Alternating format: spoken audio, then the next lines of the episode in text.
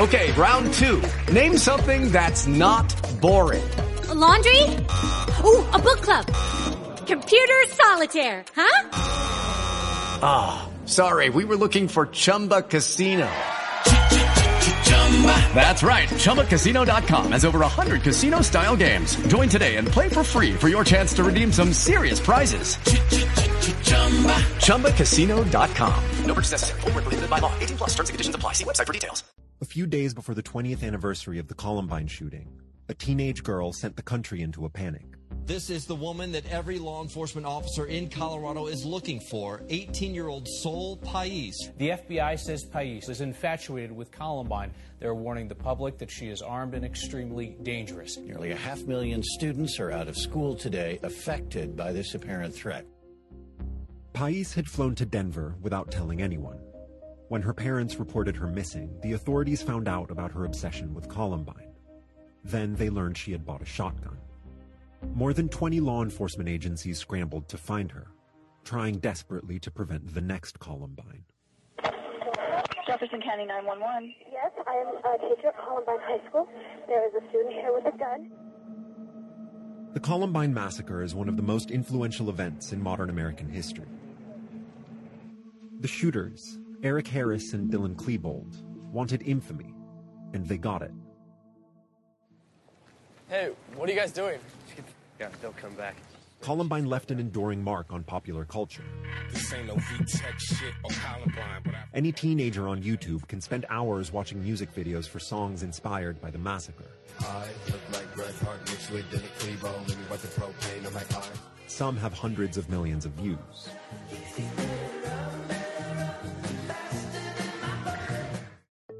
One step deeper into the web, you'll find a world of teenage obsessives who openly glamorize Harris and Klebold. They are, in a word, fans. This is the world that Sol Pais inhabited.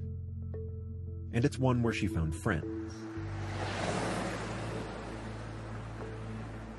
These girls, they look like they're spending a lot of time on these edits. They do all these transitions. Anna, who asked us not to use her last name, was born nearly a year after Columbine. At 17, she stumbled on a documentary on YouTube that dramatized the shooting.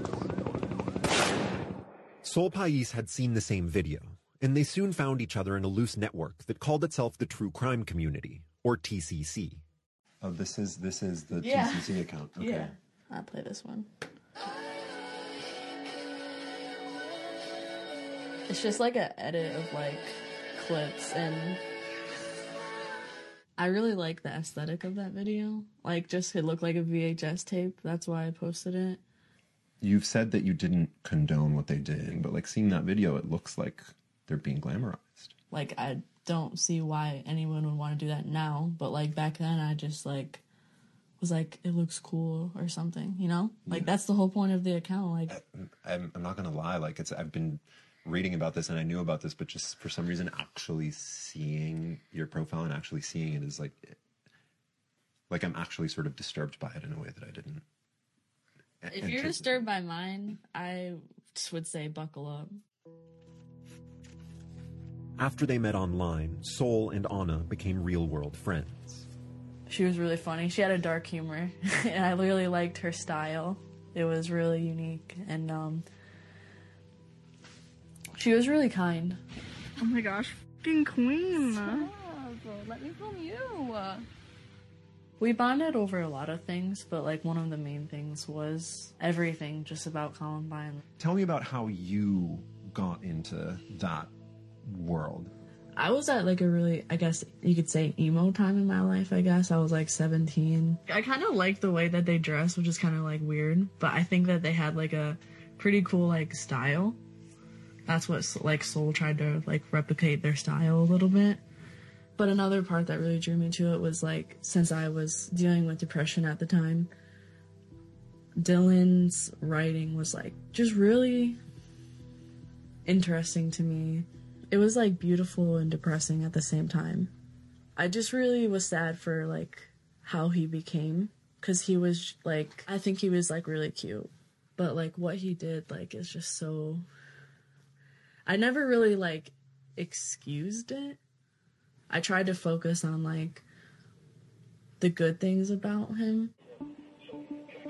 Harris and Klebold wrote the script for the modern era of school shootings. Many shooters since have cited them as an inspiration. Amazing. Just amazing.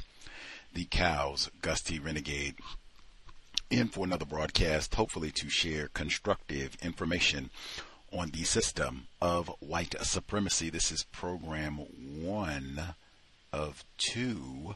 We'll be back later today.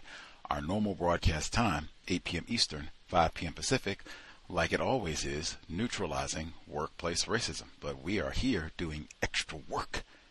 Attempted counter racist effort. Invest if you think the cows is constructive. Hit the blog racism-notes.blogspot.com. PayPal button, top right corner. Enormous thanks to all the folks who have invested, kept us on the air. You can hit the Cash App and Venmo as well. The broadcast for today, man, reading more important than watching television. We are currently in our Catherine Mathy book club reading about the Columbine Massacre. Myself, many of our listeners, even most of us, were alive when that took place, but weren't paying attention to it, certainly weren't trying to be uh, scholarly about it. I had no idea the amount of fandom around the Columbine case, that they have their own terms. Columbiners, like if you'd asked me what that term meant or even told me about it, I would have been clueless before we started our book study. Vice did a segment on Columbiners. You heard uh, a portion of it at the very beginning. Oh my gosh. For any of the folks who have been with us in the book study, just listening to that, are you serious?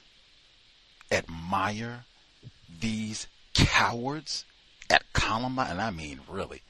I just keep saying it, it doesn't get any more cowardly than we're going to plan for a year with military grade weapons to go into a library and shoot unarmed 14 and 15 year olds? You are the essence of a coward. And really, all the people to sit around and worship this, I think you're cowardly too.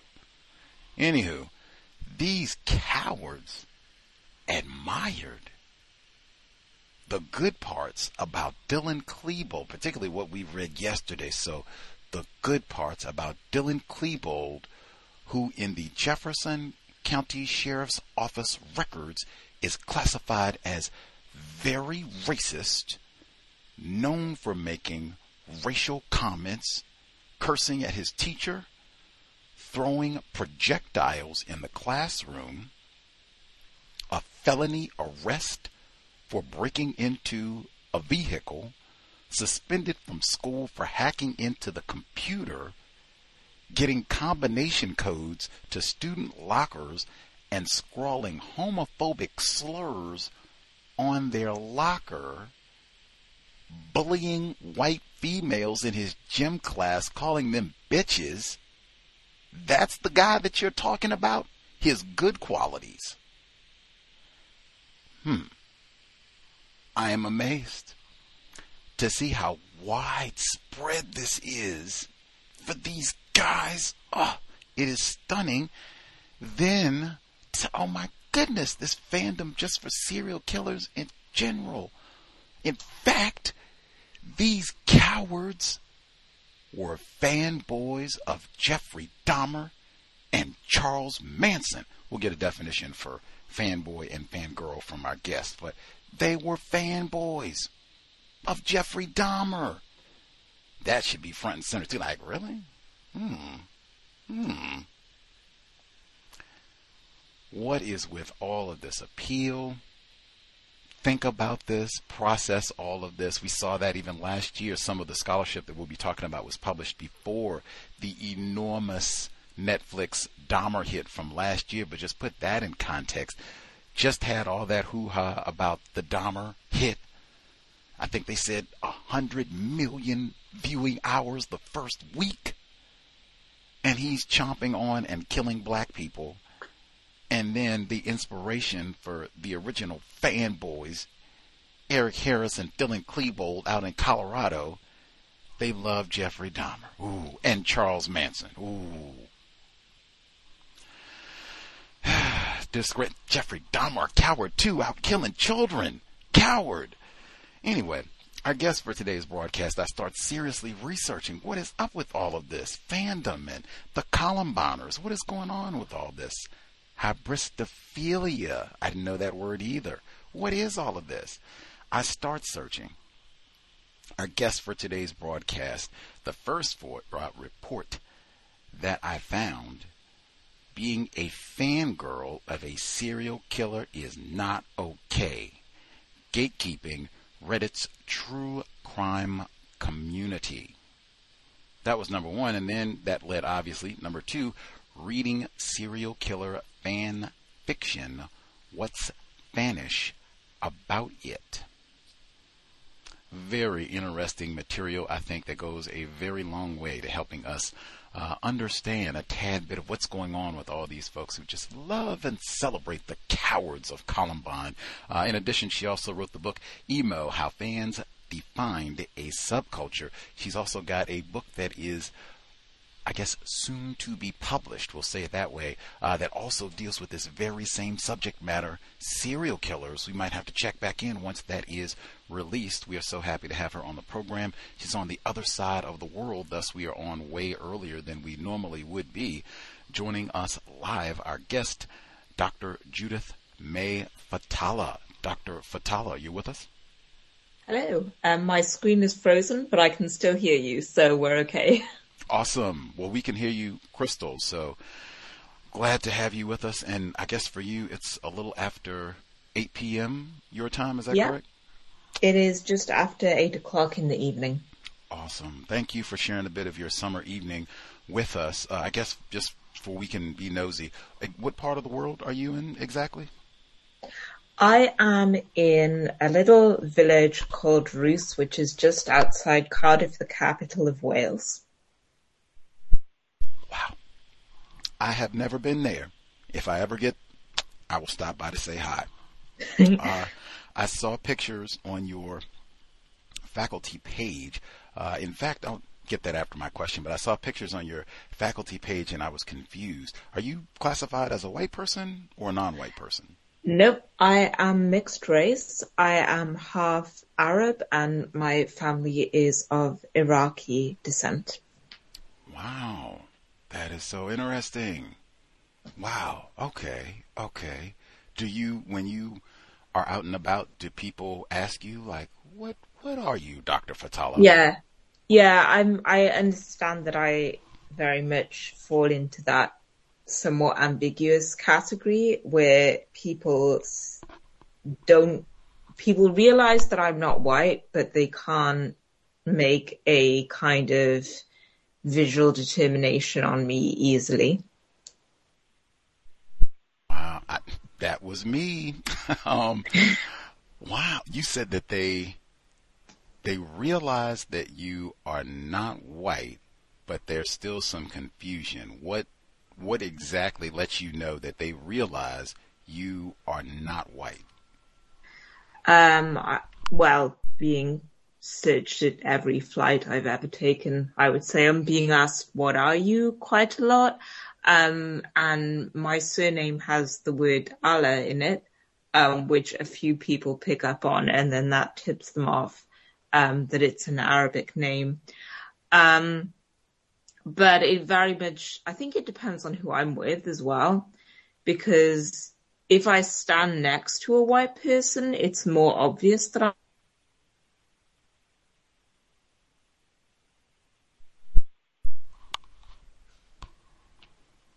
Uh oh. Uh oh. Dr. Fathallah, can you hear us? Yeah. Oh, okay. Dropped out for a second. You said if you stand next to a white person, it's more obvious that you're not white. Was that it, or? Yeah, that um, and I think as well, probably my hair tips quite a lot of people off as well. But um, yeah, I've I've been in a fairly kind of ambiguous category my whole life, and I've just sort of made my like peace with that. I have no problem explaining like I'm mixed race, I'm half Arab, but my mother is from the UK, and um, yeah, not mm, there's a great diversity in how Arabs look. Fascinating. Wow. is so amazing. Were you born in Wales? You grew up there? Yeah, I was born um, just uh, in in the city of Cardiff, um, and I was brought up here. And I moved to England for a few years, and then I came back. Fascinating. Okay, okay. Uh, that's still the United Kingdom, unless I'm misinformed. Is my geography bad? That's still United Kingdom. No, it's it's all the United Kingdom. Okay, okay. Passing of the Queen. Uh, now we've got King Charles. Did you participate? Coronation, any of that, or nah?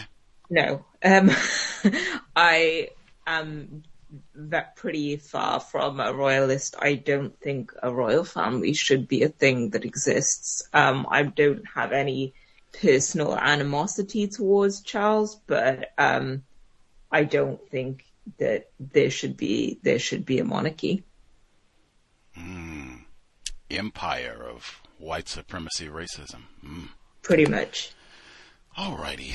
Uh, got all that. Boom, boom, boom. Get some of the other as we uh, proceed. What is the what's the new book? That way we'll get our teaser. So the new book's called Killer Fandom: Fan Studies and the Celebrity Serial Killer. And it what it does is because fan studies is quite a like developed and advanced field now, and it's only in the past sort of couple of years that people have started to take, pay attention to what we might call dark fandoms. So fandoms around, around serial killers, around school shooters, as you met, as you mentioned. Um, and I feel like for a long time we sort of averted our eyes from, from these, these interest groups because it's uncomfortable and because you know, for a long time, fan studies worked really hard to, to redeem fan creativity and, and fans themselves as like a worthy object of study. And I think we've kind of gotten to the point where we're, we're past that. We're past just the category of fan being pathologized.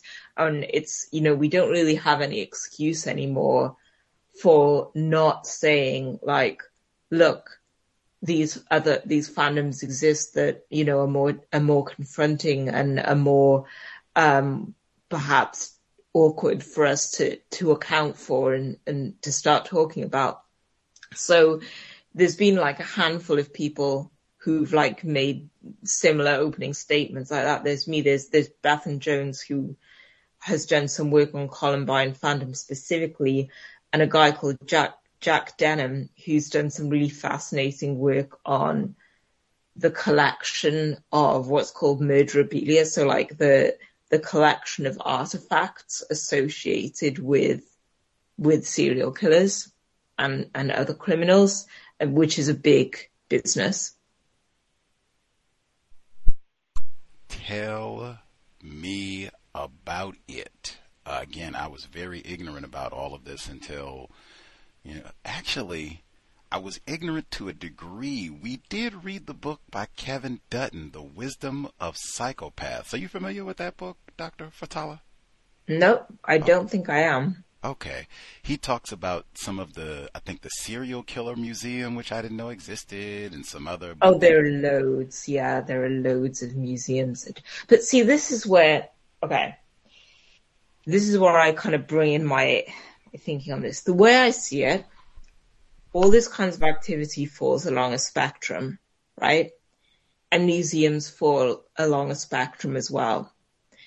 And it's very, you, as you mentioned, then I'll come back to this in a second. The Netflix Jeffrey Dahmer show is one of Netflix's biggest hits of the year, one of its biggest viewing, viewing, um, figures. And these fans, as we call them, are not the ones that made serial killers and school shooters into celebrities. We did that as a culture. We did that and the mainstream media did that. And at what point does this, at what point does it become fandom? There isn't a neat line you can draw. And I think that once we start looking at this, we start being confronted with questions about the mainstream media of, treat, of serial killers, the mainstream media treatment of, of school shooters, and our own implication in that, and our own implication in the media we, we consume. And the same applies to museums. There are museums that um, are specifically devoted to, to true crime and to housing the, you know, murderabilia relics. But find me a museum in Britain that doesn't house relics of violence, particularly colonial violence. At what point does it become a fandom that we can kind of put in a box and say like, those people are over there and that's nothing to do with us? I don't believe there's a neat line we can draw.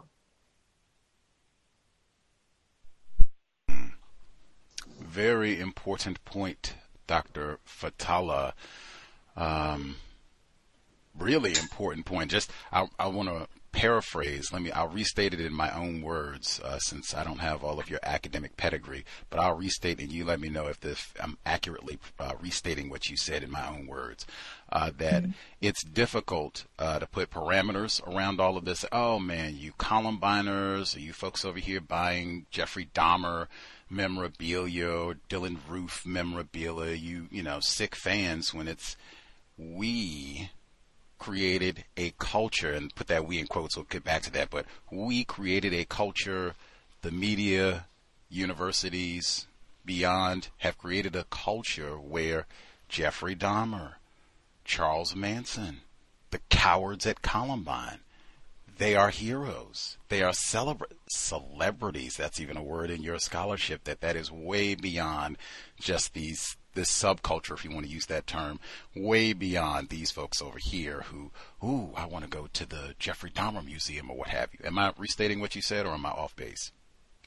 No, yeah, you've got it. And I mean, particularly the idea of, of celebrity, because I think now in, in 2023, celebrity doesn't mean famous for doing something good. It just means famous. It just means famous for being famous. I mean, people talk about, oh, you know, useless celebrities like the Kardashians or whatever. Why are they famous? They haven't done anything. The point is they're famous. They're celebrities because they're famous. They're not famous for doing something good. And, um, there's also one more. So yeah, I definitely see it as a spectrum in which the media industry is implicated, we the consumer are in, in, implicated, fandom is implicated, and um, this really dates back to the invention of Jack the Ripper, who was the first celebrity serial killer and was almost entirely a media invention, almost entirely an invention of the like the new the new journalism and the, the new the spread of literacy and the new the penny press and the appetite for tabloid journalism and sensation horror because the the police knew who did the crime, right? Who did the killings at, at Whitechapel? There's this Polish guy called Aaron Kosminski who was identified by a witness who refused to testify in court, and all this is like a matter of of police record, right? It was almost certainly this this insane guy who was in an institution, and the witness wouldn't testify. But the media invented Jack the Ripper, and the public collaborated enthusiastically via letter writing, via claiming to be the murderer, via role playing as the murderer. Um, and you cannot really see that as like this pivot, this kind of pivotal moment in terms of the invention of the celebrity serial killer. And then when we go into the 20th century, there are certain like touchstones around, say, the massively mediatized trial of Ted Bundy, which was an absolute circus that, you know, Bundy was allowed to, to operate and run that trial like a circus. Um, and different kind of factors are, around that. But there was just one more point I wanted to, to make, which was you say that, you know, people admire these cowards at Columbine. And I've to, just as a disclaimer, I haven't looked at Columbine specifically that closely or school shootings that closely, but I wonder how far it is actually the historical individual Dylan Klebold or Eric Harris that they're admiring and how far it is an invention of their own imagination and their own subculture. Because most of these people were not born when Columbine happened, you know? That is true, uh, Dr. Fathallah. Um, excellent point. Many of, even many of these folks who've carried out shootings since, they, we pointed that out. They weren't even born when this happened. However, hmm. it still seems they make they use the term pilgrimage. Some of these, even we heard one. Sol Paishi made a pilgrimage to Colorado and uh, picking up even the the lies that they were bullied and whatever the yeah, case that's may not, be. Again, because we know that's probably not historically true. They were not bullied, and I wonder if you know what these people are admiring is a fiction of their own of their own making of their own subculture and probably you know has not much to do with the real person Eric Harris and Dylan Klebold, who, as I say, I don't actually know that much about, but I understand that it isn't true that they were they were bullied outcasts. That is something that was sort of circulated later. I hadn't heard the term pilgrimage in relation to Columbine specifically, but it doesn't surprise me. Um, fans often talk about pilgrimages to sites of importance to them in, in all kinds of fandoms. So it's not surprising that that's kind of crossed over.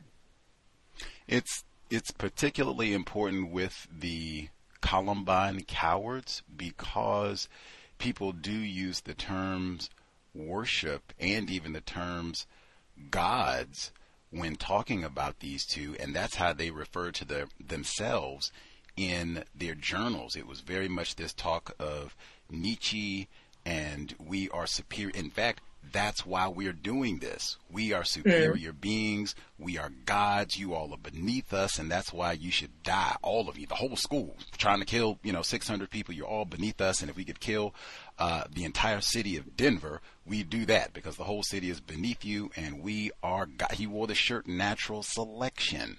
Uh, yeah. The kid. So I mean, it's and I think even if they do lie, mythologize uh, this part of the theme, them being picked on, I very much think it is still connected to that as a way to justify the violence of which they, what they did, which so many people, it does seem to some way get to that with all of these folks. And I guess the other important point that I wanted to get to, you talk about the gender component of this, and we'll get to that in some of your reports specifically, but, and you even touched on it before, all of these serial killer museums and murderabilia museums and things.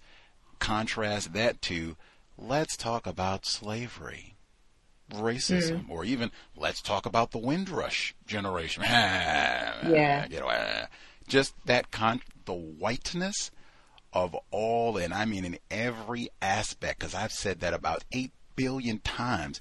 These cowards in Colorado, if two black boys had gone and done this, who had a felony arrest record, had been suspended from school, the police already had found. A, but did you know that, Doctor Fathallah, that before? Yeah, they this... had. Um, they had several kind of arrests for possession of weapons or something. Bombs, bombs, bombs. Yeah.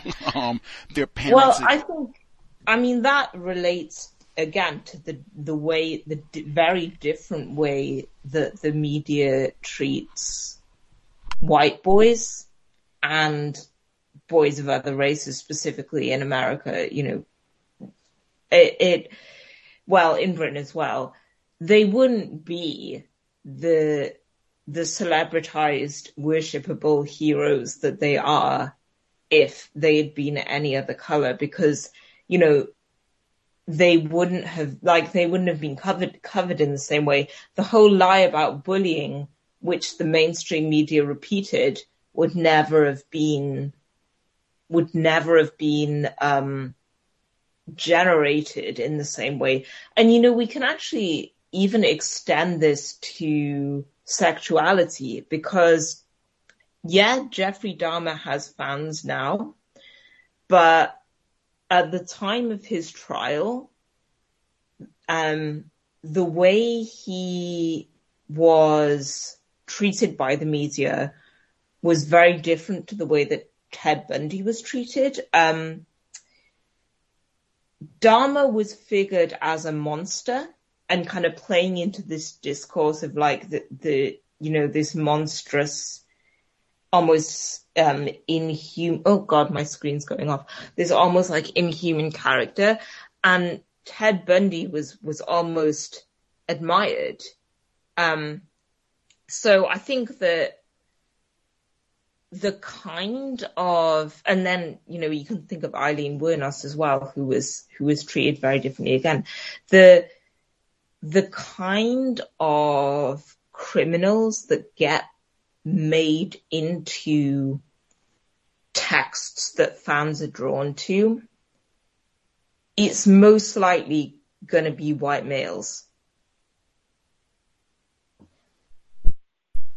Fascinating. Fascinating. I, just... I haven't like fully worked out my ideas about that yet. I'm still thinking about it.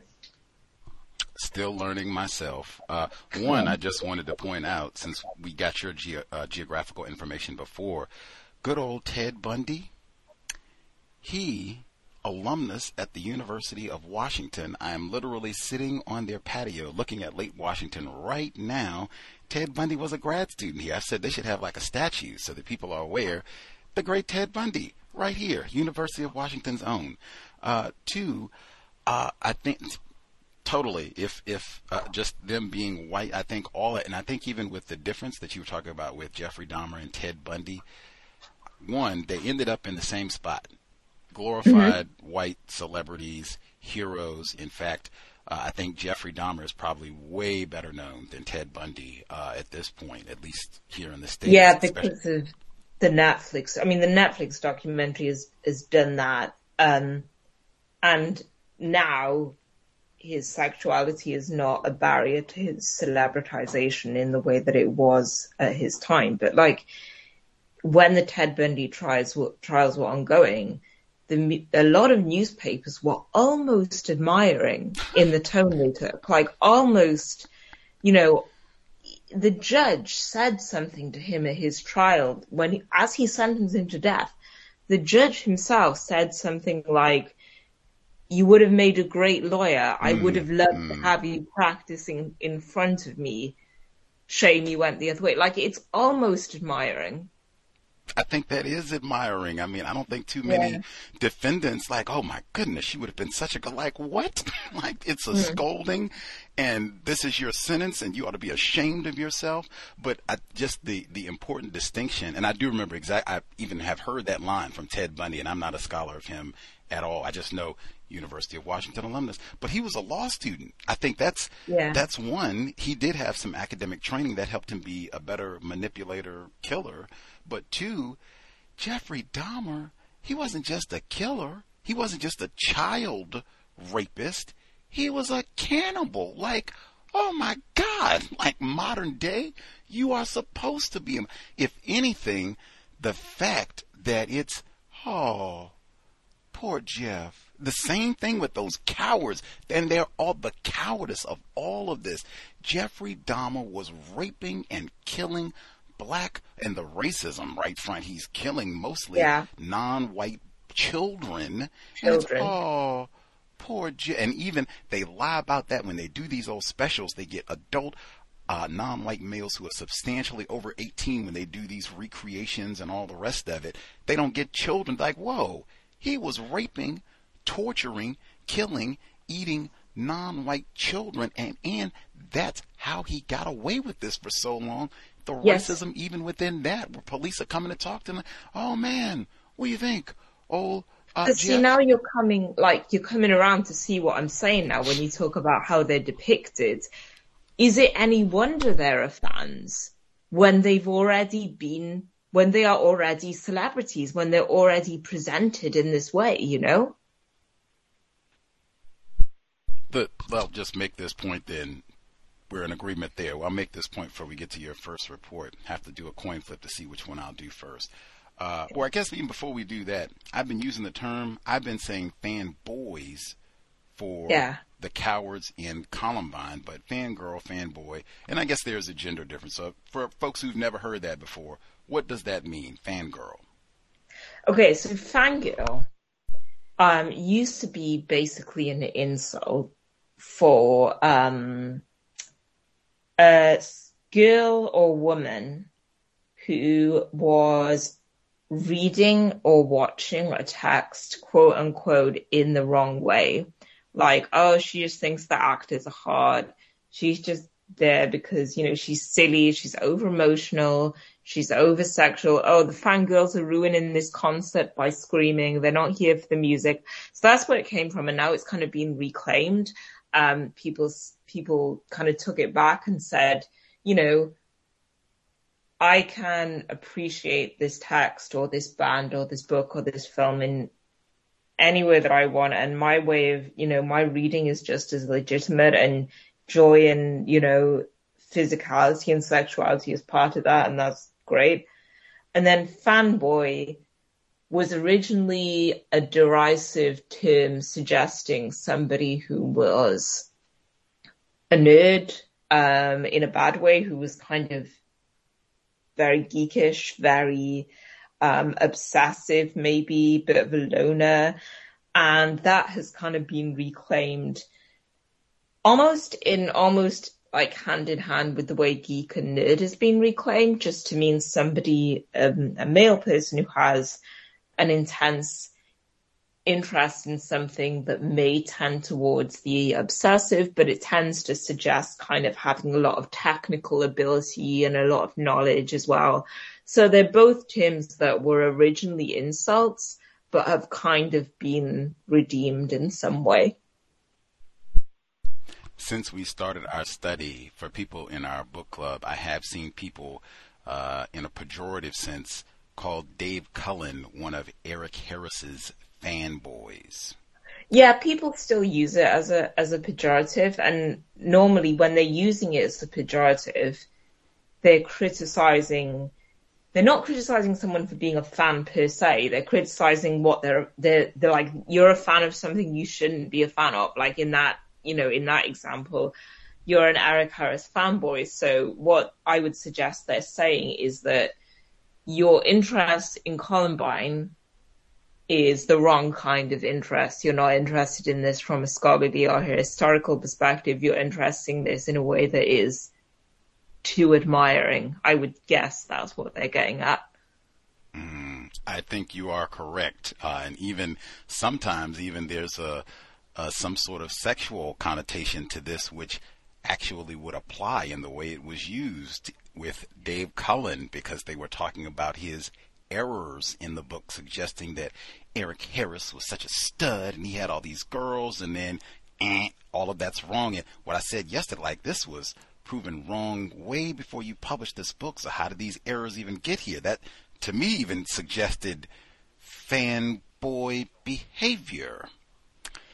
Um, I would also take that as evidence that whatever he's a fan of is not the real Eric Harris. It's something he's created in his mind. But I'm not a psychologist. Um, yeah, it definitely can have a it can have a sexual connotation. Um, fangirl definitely has has sexual connotations, and it normally means like you're being sexually attracted to something. Where, like if people say, "Oh, the fangirls are ruining this concert," they mean, "Oh, you're not here to listen to the music. You're just here because you think the band's attractive." Fascinating, fascinating terms. Term, even uh, that term, dark fandom, is a fascinating one. What what do they mean when they use that dark fandom, Doctor Fathallah? All right, so we're still defining this term, but it comes from dark tourism. Um, well, really, I mean, it's me and a couple of other people who are trying to define what dark fandom is. But dark tourism is when people go to the sites of historical atrocities, um, and that could be something that is extremely culturally legitimated and institutionalized. And like, say, if you go see the 9-11 memorial, you go to Auschwitz. Um, so those are kind of completely integrated and institutionalized. Although there are people who say that they shouldn't be. There are people who say they shouldn't be tourist sites, and that's, you know, a matter of opinion. I guess going to see the Titanic would be another example. Um, or the other extreme, That's at the other timely. extreme, you got like people who will just go on their own to go and see the site where something bad happened. And again, this goes all the way back to the the Whitechapel murders and the invention of Jack the Ripper, where people would turn up to go and have a look at the place where the murder had taken place, and straight away some enterprising locals started charging them like 1p to get into the courtyard where the murder had happened right off the bat. Um, so from that, we started so thinking about a lot. There's quite been quite a lot of work that's been done on dark tourism and what makes a a dark tourist site and what makes it an, a culturally legitimate site and what doesn't. And from that, we started thinking about okay, so I guess we can start to think about fandoms in and around terrible events or series of terrible events or, you know, awful, well, I don't want to say awful people because like, I don't, I'm not a psychologist. Okay. People that have done terrible things. Um, where, uh, but again, where do you draw the boundaries? Are, are the Netflix producers fans for making that rather admiring show, admiring Ted Bundy film? When talking about, and all of this was definition for dark fandom. Yeah. I want to read. Yeah. This is from your report, so I guess I made my choice. This will be the one we'll start with. Uh, this is being a fangirl of a serial killer is not okay. Gatekeeping Reddit's true crime community. This was published in 2020, uh, 2022, so not that old. Uh, you Yeah. write in all keeping within dark fandom, dark tourism. Uh, and this is a quote LMAO, think again. Check out The Dark Tourist Season 1, Episode 3. The host goes on a Jeffrey Dahmer tour with a bunch of middle aged weirdo women who praise Jeffrey Dahmer. One of the women has an orgasm when looking at and touching the actual crime evidence. Thinking about it just makes me want to beat her up. This is from 2020 that you're quoting from. When I read this, my mind went one. I remembered immediately after Hurricane Katrina. That's not serial. Well, anyway, I remember after Hurricane Katrina, they had tour groups that were going down to New Orleans. They hadn't got power back, didn't have toilets flushing, haven't got all the bodies straightened out and everything. And same thing, they've got, oh my gosh, look at the devastation. Oh my God, how many niggers do you think that? That sort of thing. Uh, and same type of group. Now, that's what I said. This might be middle-aged women, but I would put all kinds of money that this is, I suspect, probably mostly middle-aged white women who are going and having some sort of sexual fantasy where again Jeffrey Dahmer is killing mostly non-white children.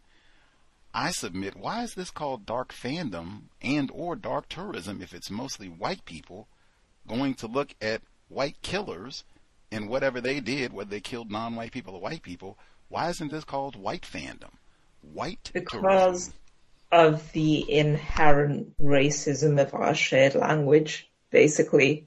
That's the answer. I mean, I have had the same thought or a similar thought while I was writing those terms, and I've thought about, you know, the racism inherent in calling anything that we're casting as negative by the label dark, but I don't know how to change the language on my own, you know, and I've got to write within it. But but maybe I, sh- you know, I should probably add something about that. Like I, it it deserves critique and it deserves taking apart, but I don't know how to undo the racism inherent in the whole way that we speak English. You know. You point that out words and the way that people talk changes, particularly when people start pointing that out. It's and it's not even accurate to the group that we're talking about. Why are we calling something dark fandom? This is white people going to study and be amused about things other white people have done. Call attention to that. Why is even dark attached to it? Like, find a totally different term and implicate the racism of it all. Not only are we totally ignoring, wait a minute, gang, who is going to do this at the Jeffrey Dahmer? And I mean, really, the Jeff, you mean raping cannibal, child raping cannibal Jeffrey Dahmer? Oh, white people are going to do that. Oh, all of it. Just call attention to that. Even questioning, why are we calling this dark tourism? Is there yeah. a better term? In pointing out the racism of exactly what you said every time and every time around the world when it's something bad. Uh, dark, it's Black dark. Monday, yeah, I mean, Black Friday. Call that out. That's how you change it. Yeah, and I feel in some ways like I feel like I we're all implicated in it. I'm implicated in it as well because I'm writing about it. And the irony is that I think I'm the only non-white person writing about it right now. So I guess, yeah, I guess it is on me to call it out. And I think that there's a discomfort, isn't there, with feeling like I'm the only, I'm the only non-white person involved in this conversation and I'm going to be the one who points at this and calls it out. And I wish someone else would but I guess it's got to be me. Joining us live, scholar Dr. Judith Fathallah, live from Wales. Um, you took me back to a question, so thank you kindly doing my work for me. What are the demographics in your field doing this work on fandom and these subcultures? Like, for you, do you teach as well?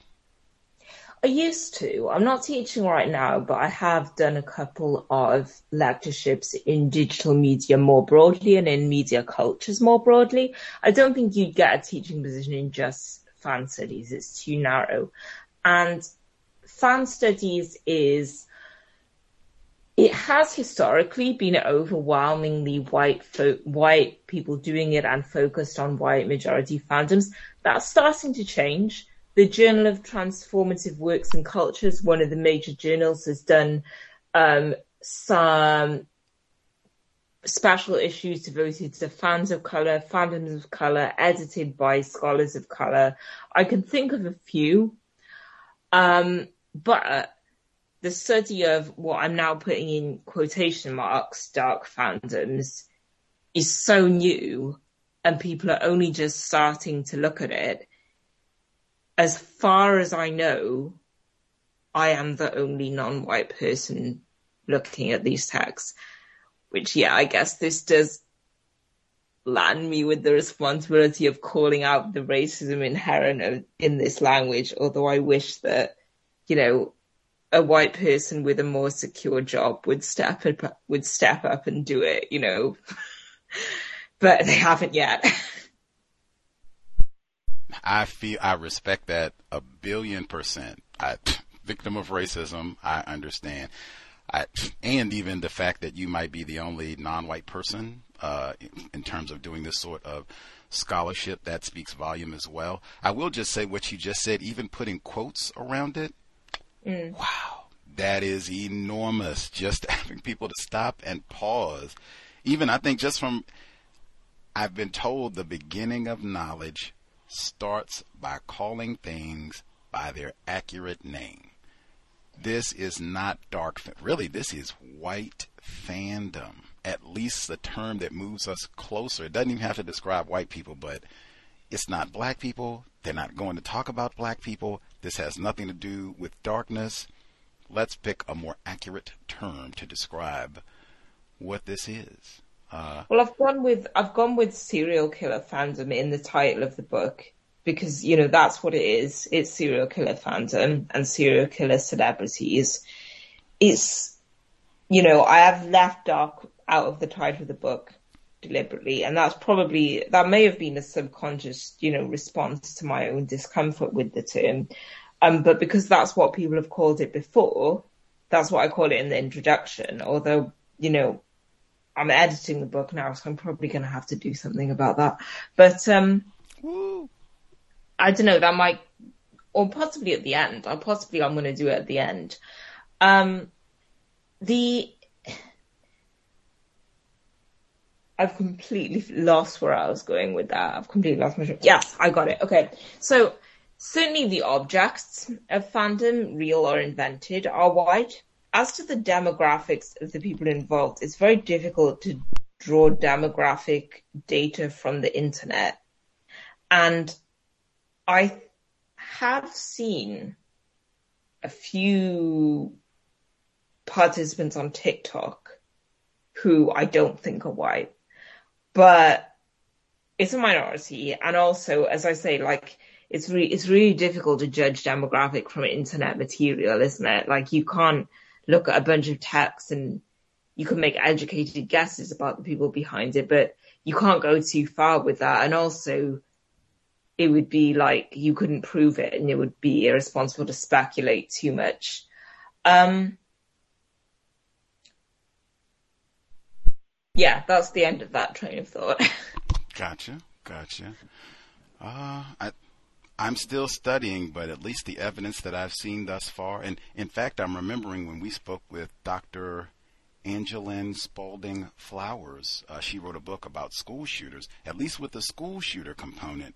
She said she's not aware of black people who even write books about school shooters. Now, serial killers, that might be different. Offhand, I'm not even aware of black people. I know white people who have specifically been serial killers to target black people, and even there, most of the books that have been written, they've been written by white people. So I at least do see quite a bit of evidence. I think this is an overwhelmingly white field. The people who are participating, reading, making these YouTube videos, and celebrating the Columbine folks and all of that, I could be wrong, but it, I mean, like you said, they're outliers and such, but wow, it looks super white. Uh, I'm skipping to your report. Kind of want to get you to set us up what what you were looking to accomplish here. Uh, this is again the being a fangirl of a serial killer is not okay. Uh, I'm skipping down deliberately. This is on page two. Uh, and you're talking about, I guess, how all of the, the rules of the community uh, I guess I'll read the rules too so people can get an idea. So, uh, fans do, be it either their fan works, their posts within the discourse or arguments, or their chats and interactions, construe spaces and mark what is expected to exist in them. This construction relies on the existence of others who do not follow these rules, either by not classifying the content properly or by enjoying content that should not be enjoyed or if approached and liked, should be reveled in carefully. This is and, back to. I was just going. Yeah, like my argument is that a lot of commenters try and set up a binary where their interest in true crime is appropriate and respectable and scholarly and historical intellectual and other people's interest in true crime is gross because they're fangirls and they enjoy it too much and it's wrong. And I'm saying it's not a clean line that you can draw down the middle. Does all consumption of media related to true crime is along a spectrum in some way and enjoyment and understanding and knowledge are not like clearly draw you can't draw a line down the middle and say like we're we're in, we're watching and reading the in the the right way and those people are watching and reading in the wrong way. I mean true crime is so massively popular. Is even in some cases respectable. But at what point do you say okay you're enjoying this too much even the terms that you used right there, Dr. Fathallah, that right there lets me know this has got to be something that a substantial number of white people are involved in. The fact that it's so massively popular and that big word that you used, it's respectable. Mm. It is very rare that I hear something where a substantial number, particularly of black people, much less non white people, are involved in, and it's Respect. And, and um, I did. I wanted to go back to your report to continue just what we were talking about. So this is leaving off from the quote that I read. You write, these rules, spaces, and boundaries are always in tension, especially so when it comes to so-called dark, in quotes, or controversial fandoms. Broll defines dark fandoms as communities of fans who identify with or otherwise celebrate those who have committed heinous acts such as mass or serial murders. Yet the boundaries of dark fandom are not clear, and self defined true crime enthusiasts are a particularly tricky case. And I'll stop there. And that kind of even goes back to the point that we made kind of at the beginning of the program about how this is such a massive part of the culture, I would submit this is a massive part of white culture. In fact, you brought up Jack the Ripper. This goes back mm. centuries, really, uh, of people classified as white having mm-hmm. in the word delectable an appetite for this sort of gore and oh let's go to the crime scene and oh can we buy like do you see this in non-white cultures? Do you see this same sort of fanfare with these sort of gore and serial killings and things?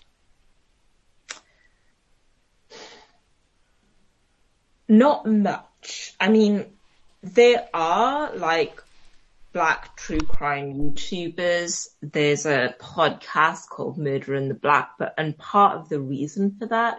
Oh, and there's also some, I think, indi- um, indigenous Americans um, who have their own true crime podcast, but like part of the reason for that is trying to serve as corrective to the fact that cases involving people of color typically get much less media coverage before they're solved.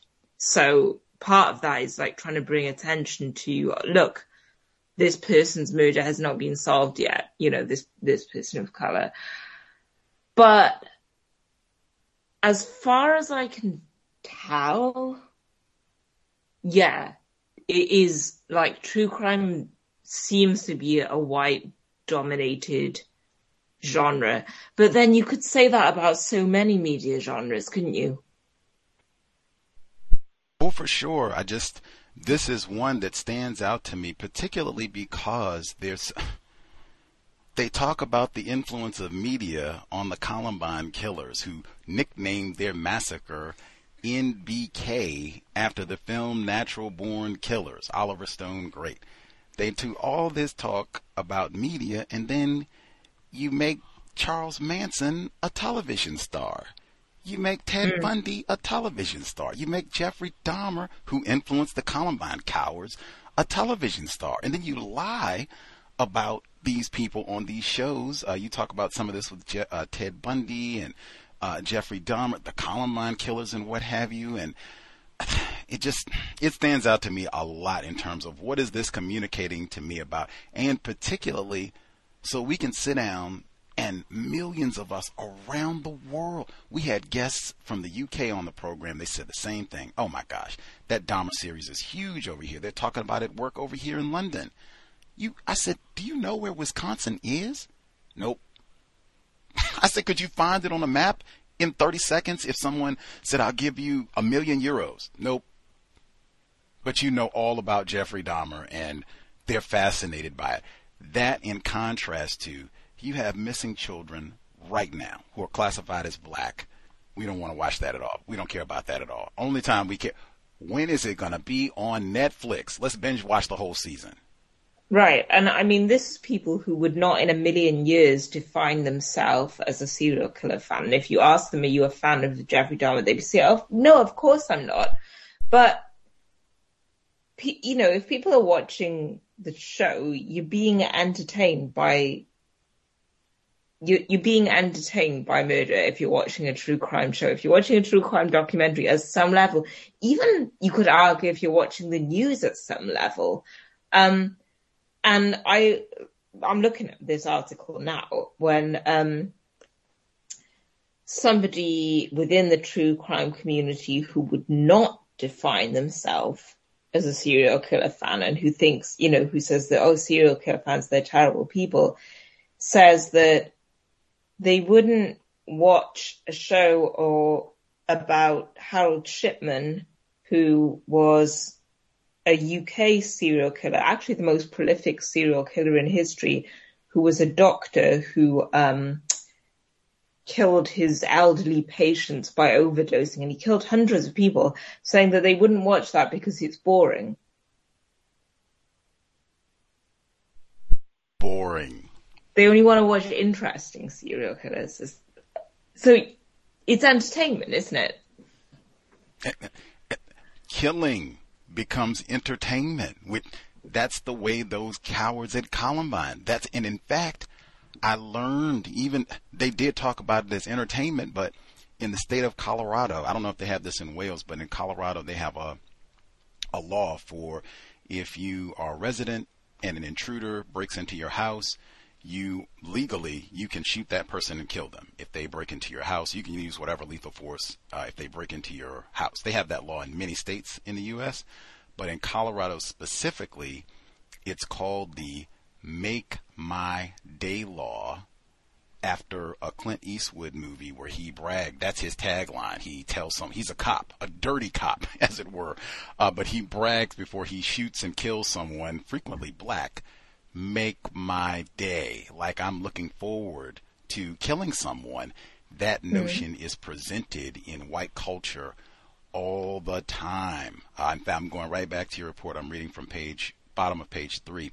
You write some serial killers are celebrities, and serial killer fandom has a long, dense history that predates fan studies by about a hundred years. Spree killers, such as school shooters, can develop a similar celebrity presence, thus, the inclusion of Reddit true crime in the data search.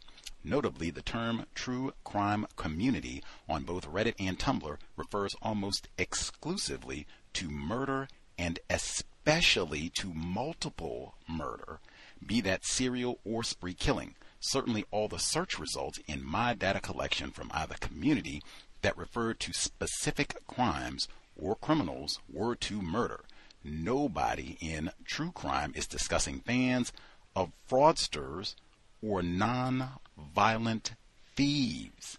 I'm skipping down a little bit. Barnes argued that while these explanations for true crime community activity are reassuring, they may remain confusing and troublesome because so many TCC blogs revealed that the stuff that fans do, the art, fanification, jokes, memes, a large amount of TCC content on Tumblr professes not to be fanish, but it certainly looks that way. That I thought was super important for, for so many reasons, and particularly joking and such. Th- th- this is not the same sort of fandom around Bernie Madoff, Prince Andrew, child rapists and people who stole millions of dollars. Nah, nah, nah. Man, it's not even you individual kill. It's spree killers, mass killers, school shooters. Even that, it's why would these.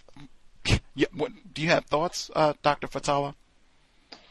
Um, I'm not sure. I mean, as I say, I, I'm not a psychologist, but it definitely seems that the the entertaining factor here is killing people. Um, because true crime community, that could refer to anything, couldn't it? It could refer to like white collar crime. It could refer to insurance frauds. But what it means in practice is murderers. Like you don't find anybody discussing non-violent crime. The only exception I found was Charles Manson, who was found legally responsible for the murders committed by his family. As far as we know, he didn't personally kill anyone, but you know, that's kind of a technicality. Um, so yeah, that's an example of what I was saying that a lot of the time people will try and, you know, bracket off self-professed serial killer fans or self-professed mass shooter fans and like put them in a box over there away from us.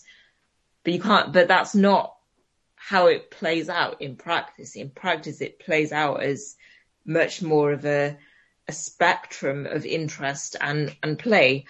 Um, and yeah, I, I, I use the term play and that's something I kind of come back to in the book.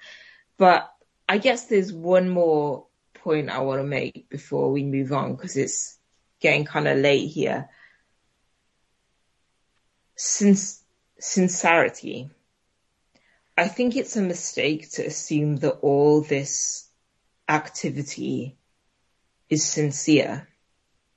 Some of it is trolling. Some of it is people writing stuff to get a reaction. And I don't think that all the professed emotion towards criminals is necessarily sincere. Some of it is trolling on the internet and we don't know, like, and I don't know how to work out what is and what isn't because it's so ambiguous. And there's something about internet culture. There's something about internet culture in, in general there. You know how people were saying, um, you know how people were making memes about this submersible that imploded a couple of days ago and people are saying, oh God, like people are joking about it already. People are making memes about it already.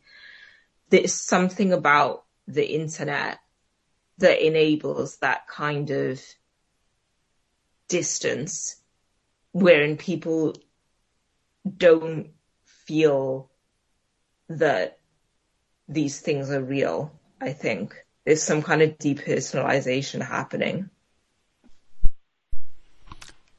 Thank you for reminding me the and I'm just I'm coming back. I keep saying it seems this this fandom serial killer, mass murderer, celebrity status, this seems very much a part of white culture and even goes back to what we were talking about before with like Jeffrey Dahmer and Jack the Ripper where I'm submit white people generally. They're going to these sites and getting mur- uh, murderabilia and what have you.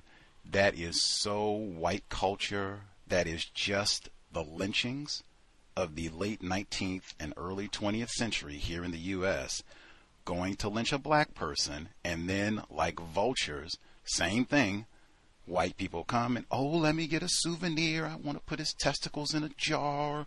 Let me get a finger. Let me get a piece of the shit. like there's so much documented history uh, of that. I mean it's the exact same aspect. White culture that's that and particularly when it's jeffrey dahmer and some of these cases where it, dylann roof even has the same sort of fandom and reddit uh, they call them uh, roofies is that it is that the nickname that they have for the for the I, folks wouldn't surprise me, but I don't know about that one. You know, it's, and I mean, what is kind of gives more evidence to that, to what you're saying, is that in reality, the most prolific American serial killer was a black man called Samuel Little who primarily killed black women. He's not a celebrity. I've never heard his name before. There you go. He's still alive, actually. He's um he's in prison and um he confessed to murdering 93 women between 1970 and 2005, primarily black women. But he's, you know, he doesn't have a Netflix show.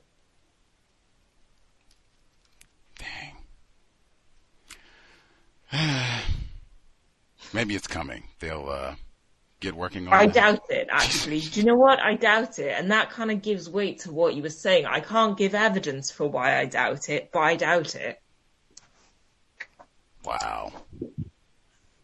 It's mostly white. Well, I'm submitting it's mostly. That would just further make my point.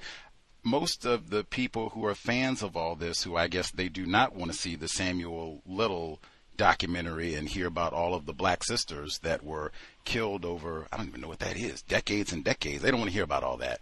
It's mostly women. I'm submitting mostly white women, but it's mostly women who are fans of all this. Women are definitely the majority audience for true crime. Why that is, um, don't know. Because women are obviously more likely to be victims of serial killers, although, you know, not necessarily, but statistically they are more likely to be victims of serial killers because most serial killers are heterosexual men. So some people say it's the same, it's like men's fascination with war stories, wanting to get up close and personal to something that they perceive as a tangible threat to them, but not get too close.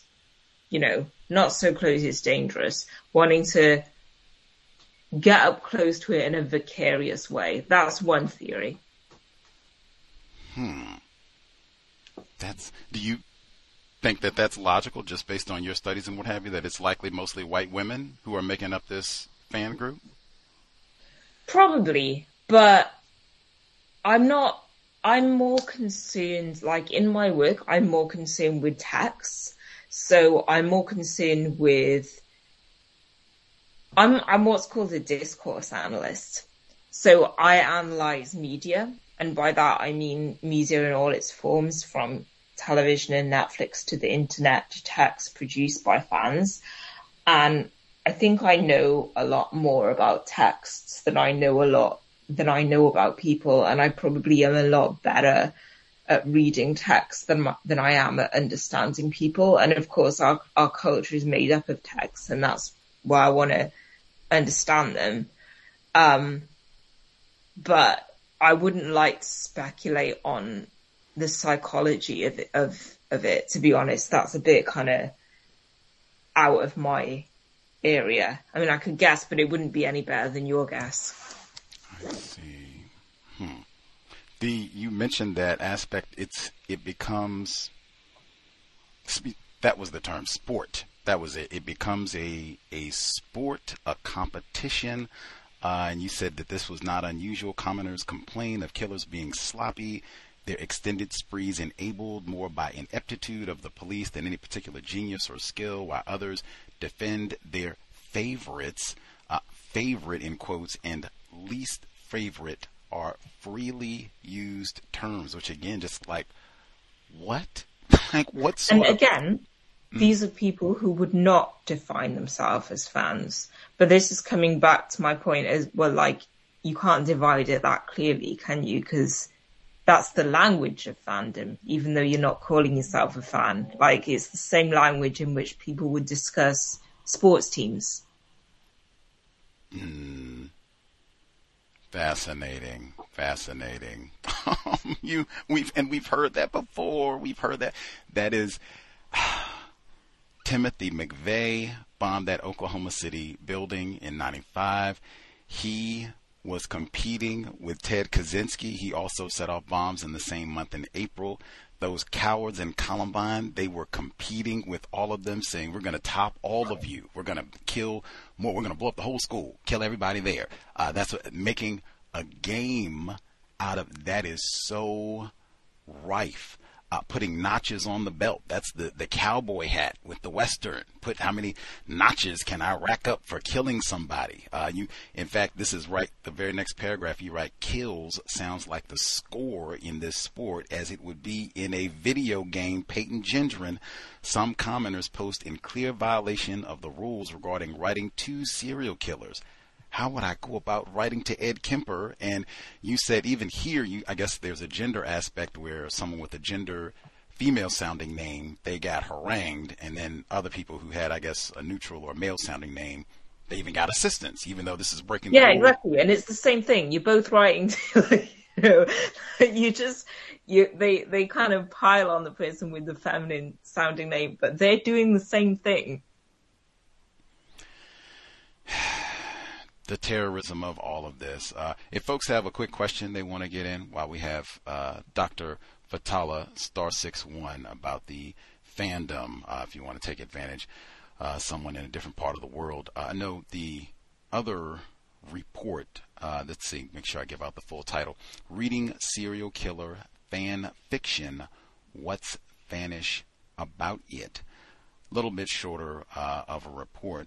Um, this one and you talk about how people will generally give some sort of disclaimer at the beginning talking about, you know, this is fiction. If you don't want to read it, don't read it. If you're going to be offended and all that stuff, get on out of here. Uh, this is, and you even talked about before, it seems like some of this seems like it is deliberately to troll and annoy people and all of that.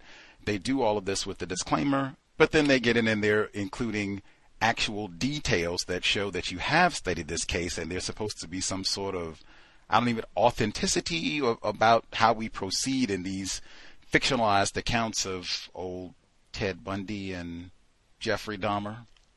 Mm-hmm. And like my main point with this, we'll have to make this one a bit shorter now because I've got to log off soon.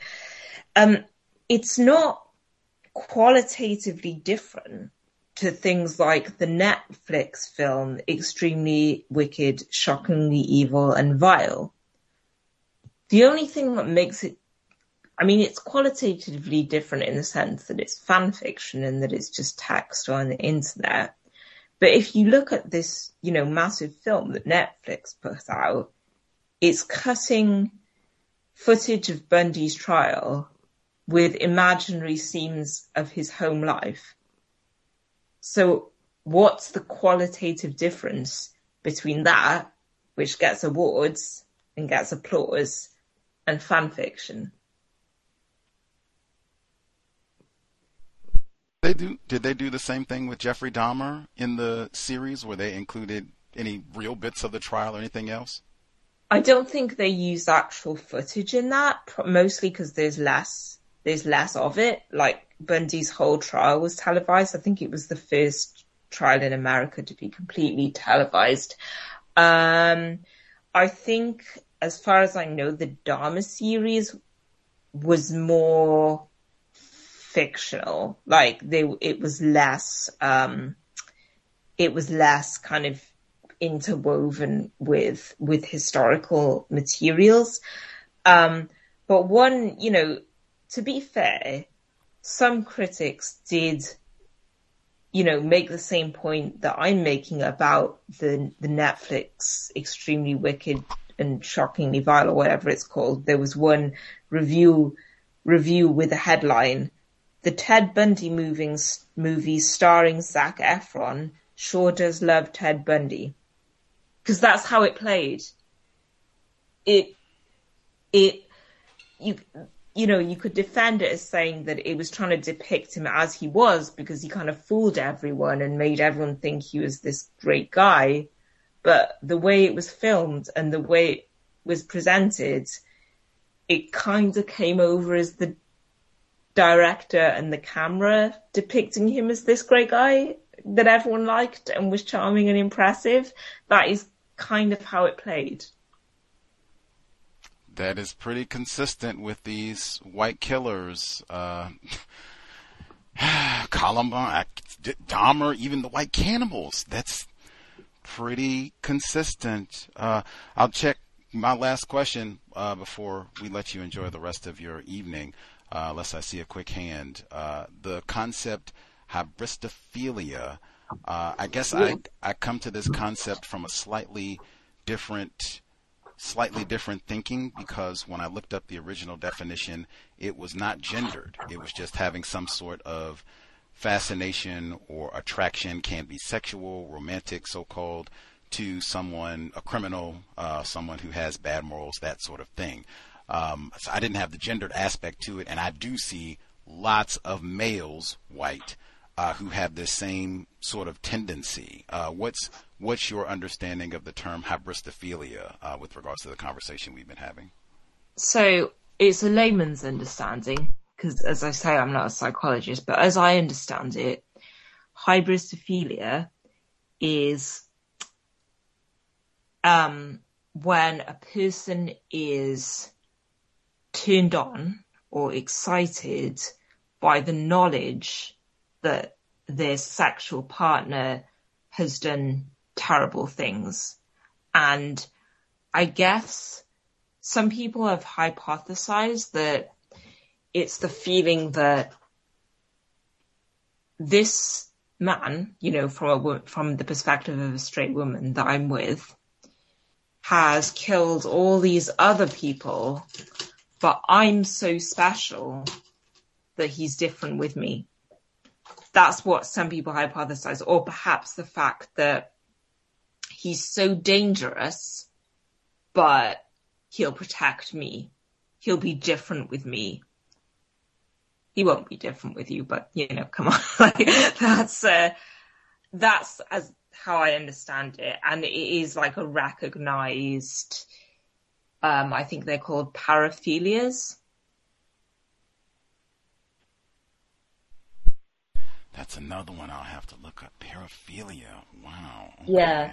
I, that was a new word for me as well. But I guess you could see it as like an ex, a very, very, very extreme version of being attracted to a man who is perceived as dangerous because you think that, oh, you know, he'll fight for me, he'll protect me, and it's some kind of distortion of that maybe he's so dangerous, but not to me because I'm so special. Hmm. That is mystifying. I see this uh, with males too, especially with the uh, Columbine uh, situation. Um, yeah, that. Yeah, a lot of it has like homoerotic overtones. Mm-hmm. I see. Yeah. Do, do you, I know you said Columbine is not your area of expertise, but do you see that with some of these killer uh, serial killer uh, fascinations? Any these homoerotic overtones? Most of the fans I've encountered have been women, so I don't really have a good sample size for that. I would say that where I've seen material from male fans, it's mostly been more the kind of bad taste jokes mm. and saying things like, you know, great work, Ted Bundy, you know, that kind of stuff. I see. Okay.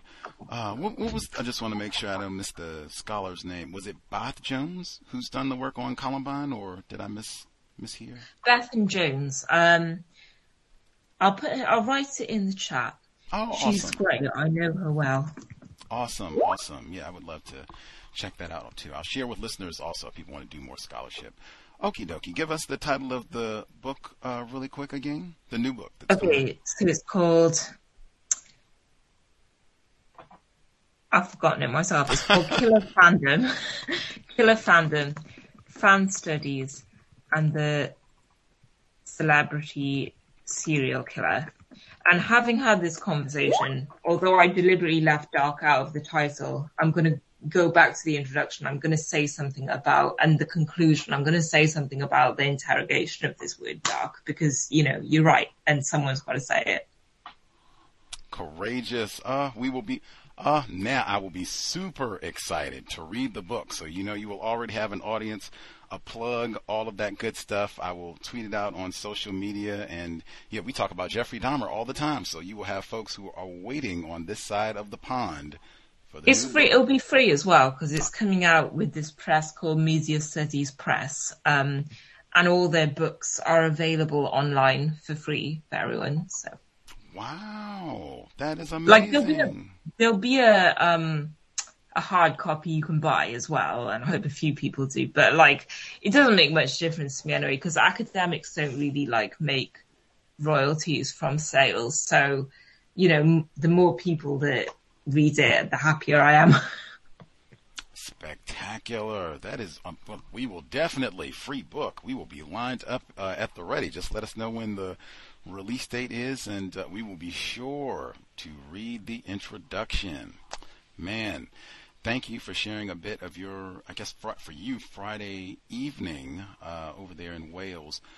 Man, I learned so much reading your work, uh, and we'll continue uh, doing more. Thank you a bunch, and we will be looking forward to your new scholarship, uh, Dr. Judith Fathallah. No problem. Thank you so much for having me. Oh, it was a treat. Uh, take excellent care and enjoy your summer. Keep up the awesome scholarship. Okay. Good night. Have or good evening. morning. right, right, right. Bye. Good evening. Bye. The cows.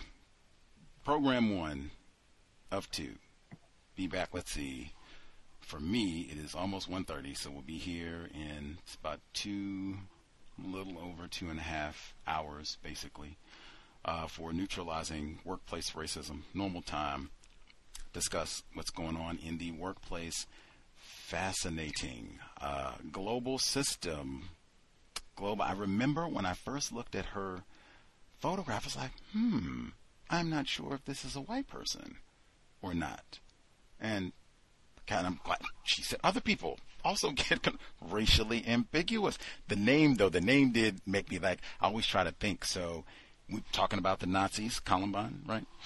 Uh, if Adolf Hitler came into the room and said, okay, everybody who is not white, you're going in the oven right now, unless you can get a white person to vouch for you.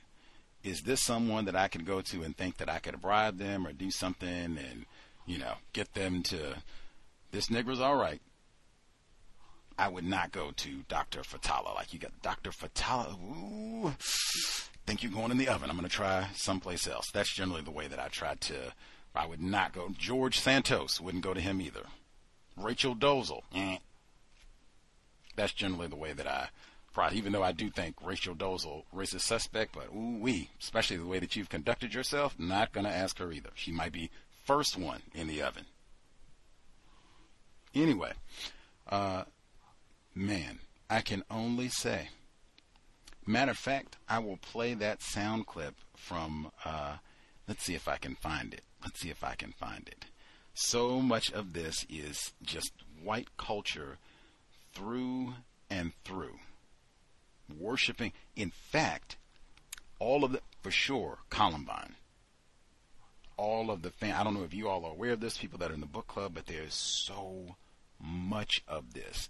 People who dress up like uh, Eric Harris, Dylan Klebold, they go reenact, uh, and I mean literally, go in the library and pretend to commit suicide wearing everything that these white cowards had on, put blood on the floor and everything. Like, are you serious? Guns laying down next to uh, Go reenact all this, make videos, and songs, and wine. Ooh, they were picked on, they were bullied, and I love you. Are you serious? You don't even do all that for Tamir Rice, man. These f- felons. Come on. Out breaking into vans, right at, at minimum. Weren't they homophobes? Writing fag on somebody's locker. Isn't that homophobe? Isn't it Pride Month, man? At minimum. Anyway, white culture, even though that cowardice, oh, that is such a huge component of why. That's one thing I learned from Columbine. That cowardice. Why would all of that be worshipped? But all of this comes back to white culture and that killing and violence. That's what this is about. That's why this would be celebrated. That's why this would be a genre.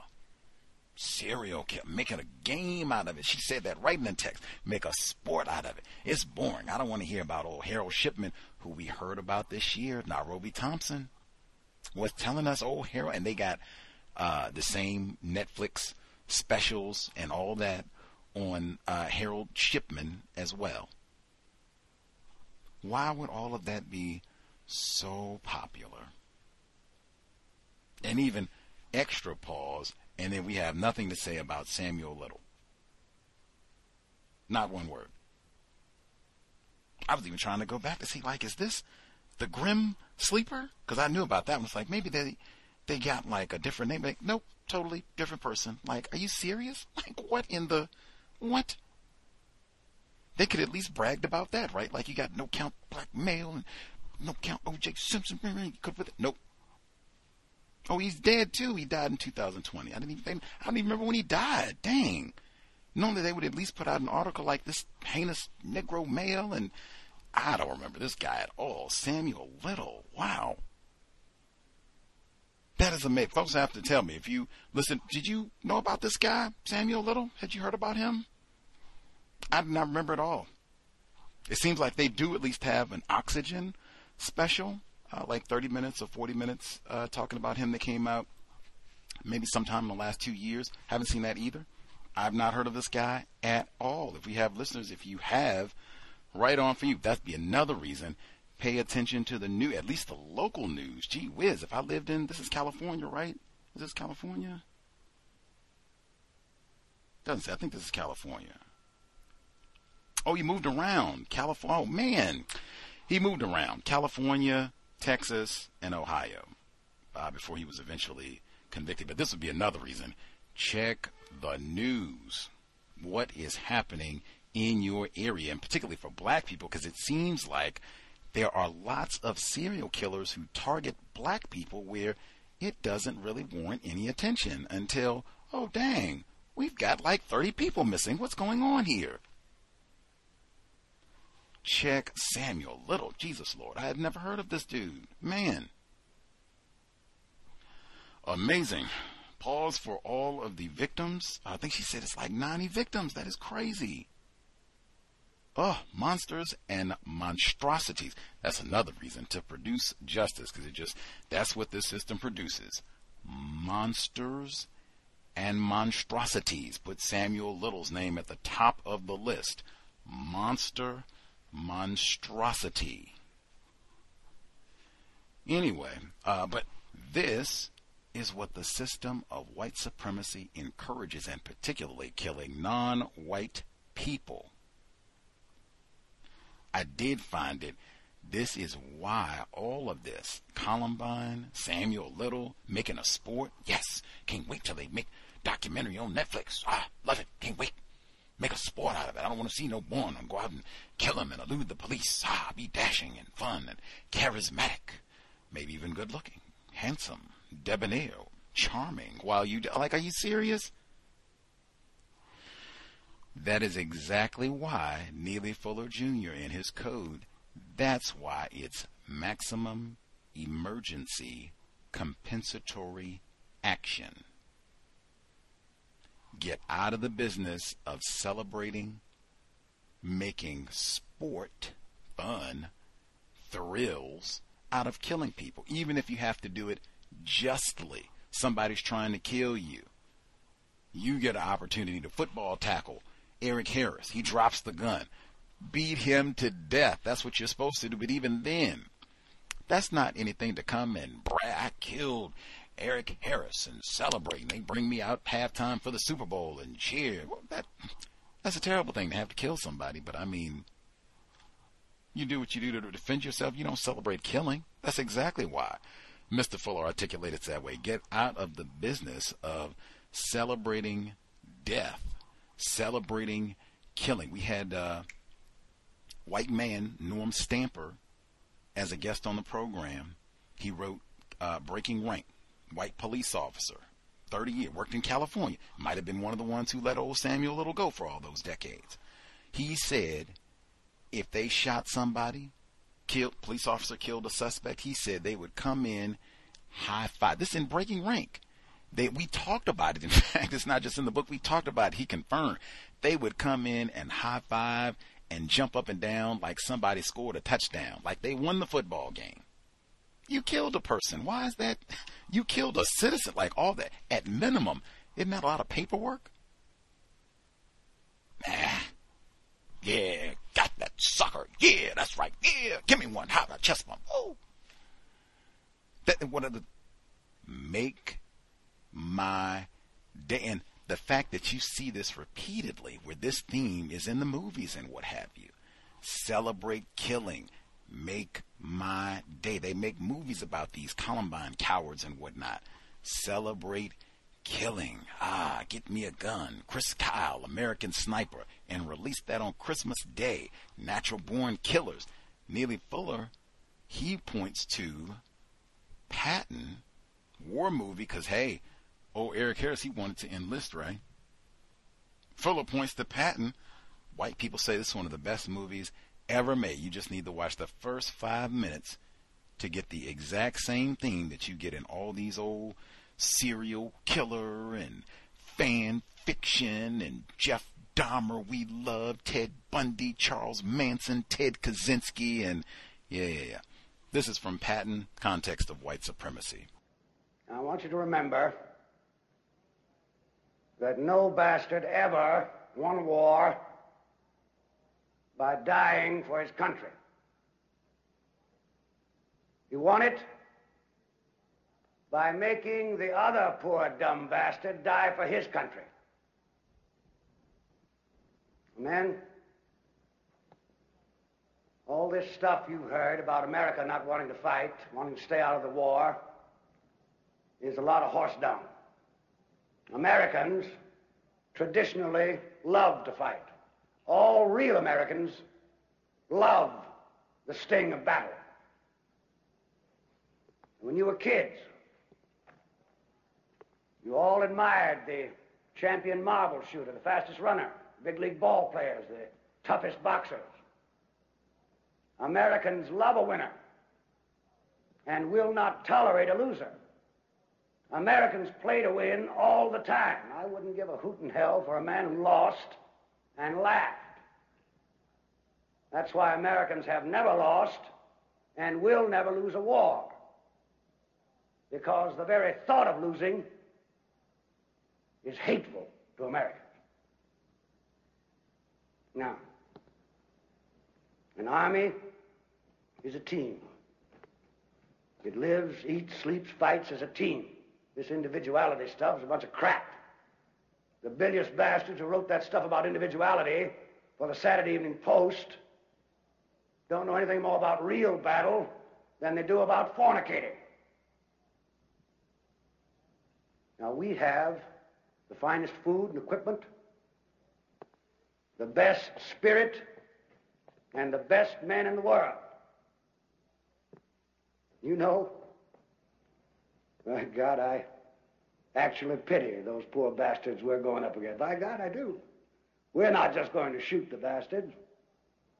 We're going to cut out their living guts and use them to grease the treads of our tanks. We're going to murder those lousy Hun bastards by the bushel. Now, some of you boys, I know, are wondering whether or not you'll chicken out under fire. Don't worry about it. I can assure you that you will all do your duty. The Nazis are the enemy. Wade into them. Spill their blood. Shoot them in the belly. When you put your hand into a bunch of goo that a moment before was your best friend's face, you know what to do. Now, there's another thing I want you to remember. I don't want to get any messages saying that we are holding our position. We're not holding anything. Let the Hun do that. We are advancing constantly, and we're not interested in holding on to anything except the enemy. We're going to hold on to him by the nose, and we're going to kick him in the ass. We're going to kick the hell out of him all the time, and we're going to go through him like crap through a goose. Now, there's one thing that you men will be able to say when you get back home, and you may thank God for it. Thirty years from now, when you're sitting around your fireside, with your grandson on your knee, and he asks you, What did you do in the Great World War II? You won't have to say, Well, I shoveled shit in Louisiana.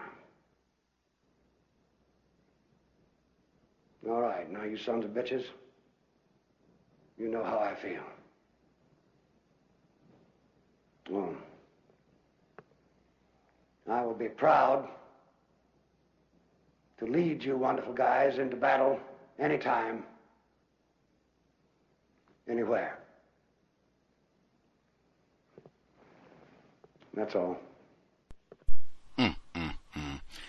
That is on Neely Fuller Jr.'s film uh, list. He likes those World War II movies. You really only have to watch that much of it. You, I mean, the rest of it, you know, it'll hold your interest or whatever. I think it is like a three-hour epic, but I mean, you really just need to see. That's like four minutes, thirty seconds. That's all you need to see. Academy Award, all of that. That's all you need to see. First four minutes, that is Patton, and that that right there, that that scene takes place. That's when if you watch it on your big 100 inch television or projector or whatever, that's one. That speech takes place. The character playing General Patton, the American flag is the entire background as he's giving this speech to the troops. I am race. That's what Dr. Welsing, the anagram for America. I am race. And he gives this speech. We're going to cut out their guts. Sounding like old Jeff Dahmer. Said we're going to kill them by the bushel. That's the one Neely Fuller Jr. points out. He said that the killing, love killing, make a sport out of killing, particularly non-white people all over the world. Make a game out of killing. Call it fun, entertainment. He didn't, and he, Mr. Fuller, he talked about that specifically when he said we're going to kill him by the bushel. He said, God help me, I love it so. Make my day. Why is this? This is a billion dollar industry. True, true crime. When we get my papa, how many did he kill? How many did this white fella kill? Mmm. Mmm. Even that, this is mostly white women sitting around. Ooh, how many of them did he kill? Ooh.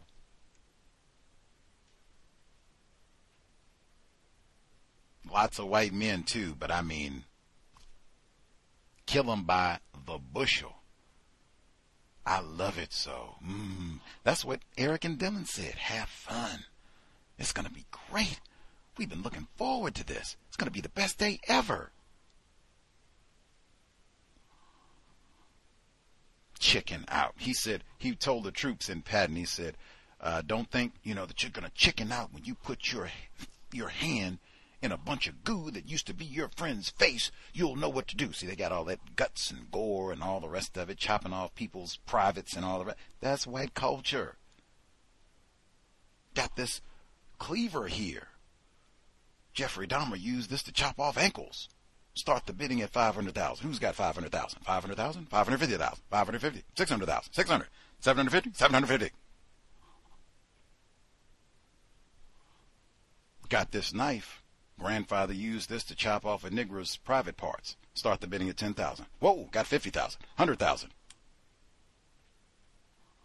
That's white culture.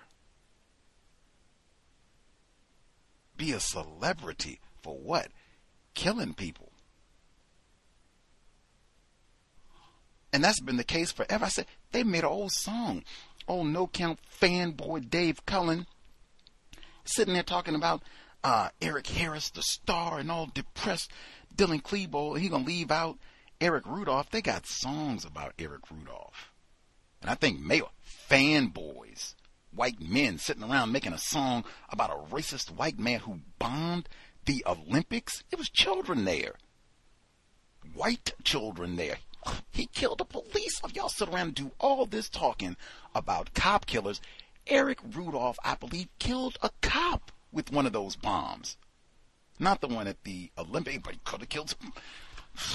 They made songs about him. How many songs they make for Tamir Rice? How many songs they make for Eric Garner? How many songs they make for the victims of Samuel Little? They got songs for Eric Klebold.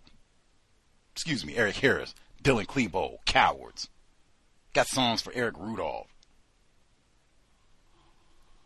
Jeff Dahmer, get whole movie. They don't just get whole series, hit series, man. Come on. Anyway, uh, white culture. I can't say it enough. White culture. Uh, that that would be, I would submit, why you want to read, study a little bit about everything. One, there's so much lying; it can be very difficult to obtain truth about things that have happened, even things that, you know, have happened in our lifetime that we think we know about, you know, in quotes. That and there's so many lies and what have you that it's, you know, good to study, confirm, make sure, even if you think you know what happened here, especially if you haven't done any like serious, let me sit down and study this event to make sure that I have not just been fooled. Um, and especially if my only source of information about this is the documentary I saw, what was on Netflix, I saw that on TikTok. If that's your only source of information, eh, you have to do do a lot more, especially if it's anything even halfway serious. Now, I guess if this is, you know, best way to play uh, Mario Kart or you know something that's not quite as important, uh, the best way to finish off your homemade cotton candy, like whatever. Eh, fine, no problem. You can go with whatever you found on TikTok or, you know, let YouTube lead the way. But if it's things that are more serious, we're going to have to do a little bit more digging, just minimum. There's so much deception about what has actually taken place. Man, white people make it hard on us, unnecessarily hard. Anyway, we'll be back uh, neutralizing workplace racism, mm, 8 p.m. Eastern, 5 p.m. Pacific, a little bit over uh, two hours from now. Or actually, yeah, a little over three hours, uh, a little over three hours uh, from now. I'm no fan of the early broadcasts. Anything else? Uh, so any folks have any thoughts they want to get in briefly before we wrap up? They're spectating, that's fine too. Don't know if people are on their uh, jobs, out and about, doing whatever on a early Friday morning certainly early uh, from my perspective in terms of broadcast time. Uh, I hope folks are having constructive, safe day. Maybe get out, get some sunshine, stay hydrated. Uh, we'll be here for the compensatory call-in Saturday, 8 p.m. Eastern, 5 p.m. Pacific, uh, and then we'll be here on Monday, still representing for Team Chicago uh, looking forward to my Pamela Evans Harris. All the folks, but that'll be Monday. So active uh, for our June, and we'll be back today. Second program, neutralizing workplace racism, as usual. Hopefully, uh, constructive for folks uh, tuning in, either live or the archives, uh, getting the extra dip. I will say it's always, uh, how shall I say, uh, informative, uh, talking to folks different side of the universe, just hearing their understanding of uh, racism, uh, and then the racial classification component. Always, that's why we start asking. There might be some programs occasionally where I don't ask immediately definition of white supremacy racism, but we generally get to that pretty quick. Are we talking to a white person, non-white person? I think we had Lauren ask uh, for Dr. Langman this uh, this week, but that is so uh, crucial. Uh, and then even to get some of Dr. Fathallah's explaining in terms of her racial classification and some of the questions and probes that she get, and even mistreatment. She said they, you know, mistreat her at the airport and all the rest of it. Uh, but that is always fascinating. Global system, nowhere to run, and even what she talked about, where individuals, I suspect racists, come up and do all this questioning and inquiring, "What are you? Who are you?" That not ignorant, gotta be informed about racism and those racial classifications specifically so I can know. Am I supposed to be mistreating you? You're a Negro, right? Okay. Make sure we're clarified on that sort of thing. Um, but that, and then can't say enough, uh, the fandom, uh, where she talked about this is a new genre, she said, where this is just kind of beginning and this being a, something, I guess, serious in the academy. And she said that she's the only non-white person that is so common, particularly for for like uh, art Uh, I, history is another one, although that has certainly been uh, what they would call diversified or more inclusive. I would say, especially over the last 60 years or so. But even still, uh, and there are a lot of other genres that are very dominant with white people. Uh, which means that there will be very little influence or very little counter racist perspective or even opportunity for any of that uh, to happen.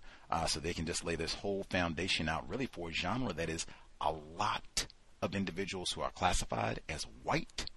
And in just looking at a lot of white killers, and even even within that, it's a lot of white killers who killed black people. As I said, Dylann Roof uh, has some of these people who are fans and make songs and all of that. Uh, Jeffrey Dahmer, we already, you know, have talked about him. Mr. Fuller, and even remembering Neely Fuller Jr. said if he had to pick a person to be the essence, what is the system of white supremacy racism about? If he had to identify one specific individual classified as white and say, bang, this is the essence of what all of this is about. He said, I would pick Jeffrey Dahmer. Dr. Fathallah wrote about a group of middle aged, I submit, white women. Oh, that's on TV. We could watch that if you want to. They call it dark tourism. Let's say group of middle aged white women go and get some sort of sexual arousal from Jeffrey Dahmer, who again killing non killing, raping, eating non white children. What does it mean to be white? That he has a fan club and a hit Netflix series and was beloved by the Columbine duo. Cowards, all of them. Let's see. Uh, 1159. Did you have commentary? Should be with us. 1159. Greetings, guys, and everyone listening. Um, when you and the guests were um, talking about um, the sexual gratification that um, people receive from consuming this um, morbid content involving um, serial killers and mass shooters. Uh, it reminded me of um, the uh, white maniac terrorist T.J. Lane, who's responsible for the uh, 2012 Chardon High School shooting. Uh, during like um, the end of his trial, he, he said to the court, "The hand that pulled the trigger that killed your son now masturbates to the memory F all of you. He didn't say F, he said the actual F bomb, but I'm not gonna curse on your on your show. But yeah, this, this is um not only the um fans, fanatics of these people receive sexual gratification. I, I, I feel like some of these uh, murderers obviously um do the, receive the same thing, like sexual pleasure from um committing vile acts of evil, of violence and that's just possibly um, the the nature of the Yurugu, or, or maybe they are taught to behave this way from um, from birth. But um, yeah, I'll be my line there. Fascinating. I, T.J. Lane is mentioned in a different report that I grabbed j- literally just this morning because I was looking at the I don't want to use the term whiteness, but I'm struggling. I'll use that just so I don't have to waste all this airtime, but the whiteness meaning the predominant number of individuals classified as white. I Felt like that was a lot to say when I could just say the whiteness. And anyway, um, but the overwhelming number of white people who are involved in all of this worship of these people. I was looking, doing more research on that, and a different report that I found, it mentions TJ Lane and Columbine. I'll give a tad bit of what it says. It says, uh, the best thing to happen to mass murder since Manson, serial killer celebrity culture. Tate Langdon, affectionately known as TJ, has in three years since American Horror Story Murder House been adopted into what is termed as the True Crime Community, TCC, on the microblogging social media website Tumblr. In this section, I will examine the fan practices of the community, specifically their repurposing of material on the on the Columbine shooters into fan products, and discuss how Tate Langdon, as an archetypal twisted dream boy, is consumed by this community as a cultural product, often alongside real life killers. Within the TCC on Tumblr, posts are made that usually fall somewhere between two diametric opposites. At one extreme, many users will construct careful and sober analyses of serial killers, their crimes, and their trials in a language reminiscent of scholarly articles. At the same, at the other extreme, some users utilize the website to display their affection for the same serial killers. For example, one user named a malicious Joy World reblogged a video of James Holmes, the perpetrator of the 2012 Aurora Theater shooting, Colorado, in which 12 people were killed, and included the hashtag, This shit is like porn to me.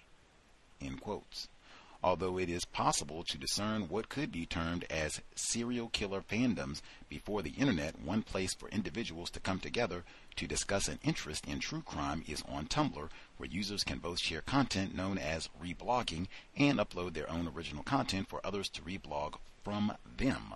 On Tumblr, new legions of individuals can, by navigating the website's hashtags, come together to discuss true crime cases in a place where as Hess disparagingly remarks, Ted Bundy's cardigans and Richard Ramirez's cheekbones reach a new audience. These older celebrity serial killers have been joined recently by newer faces such as Dylann Roof, James Holmes, and TJ Lane, with individuals often referring to themselves as roofies, homies, and laniacs respectively. Eric Harris and Dylan Klebold are also included with their fandom name being Columbiners. And I'll stop there. But yeah, that's throughout. Let me see. I'll make sure I give out which episode is this in case people want to watch where they talk about the uh, eroticism around Jeffrey Dahmer. Let's see. That's from our guest, Dr. Fathallah with Dahmer. So this is from Dark Tourism. They got these old ridiculous names. If that was someone classified as white, I would have told them that that's an act of racism uh, because you've already thought about this, even if they hadn't. You see the logic of this is a form of white supremacy racism to even use this sort of terminology where everything, it's in the word guide, everything heinous and vile is associated with blackness and or black people, both generally. Why is that? Let's move away from that. And for reals, let's make sure we interrogate the fact that, hey, it is a lot of white people going out and doing this. Okay, so for the Dahmer. Okay, here we go. So this is from The Dark Tourist, Season 1. I don't know what that is. I've never seen this show before or, you know, what have you, but I guess if people want to do research, reading is more important than watching television. You can read who is this Sam Little dude and, you know, his crimes and all that, how he, you know, was able to kill all these folks, go undetected for all of this time.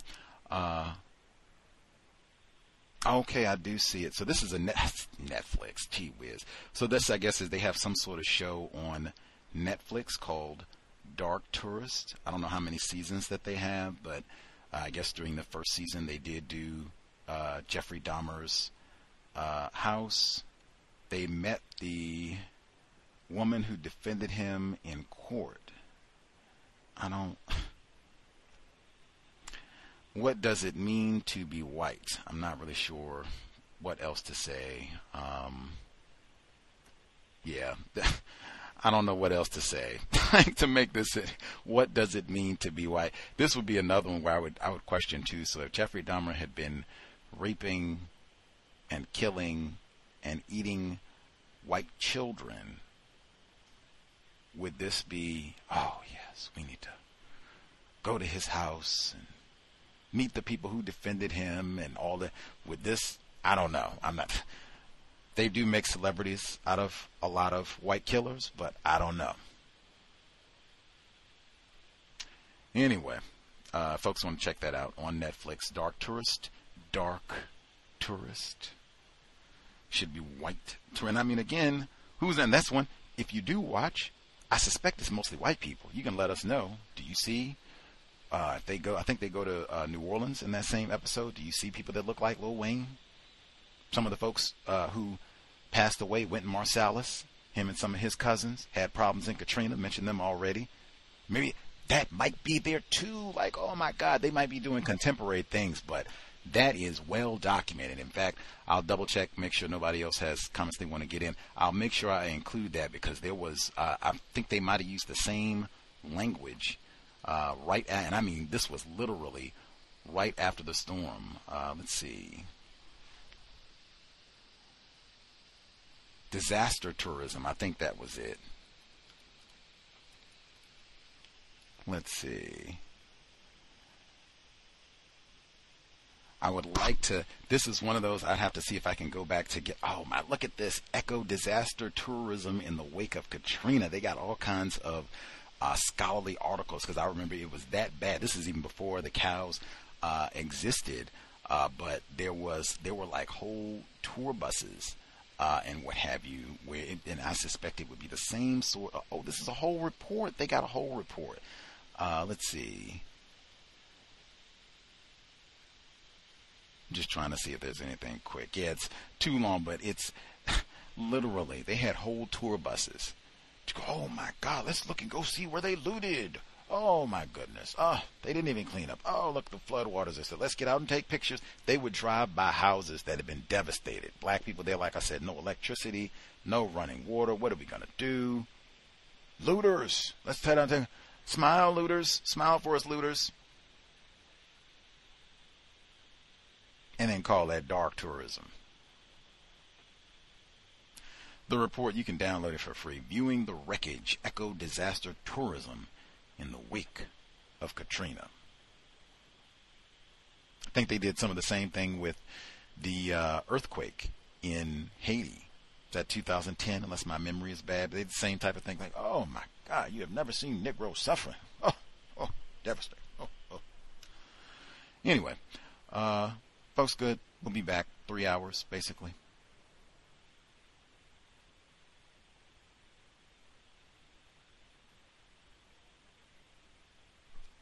We'll assume folks are satisfied. Much obliged, folks who tuned in live. Hope it was something constructive, at least uh, to think about.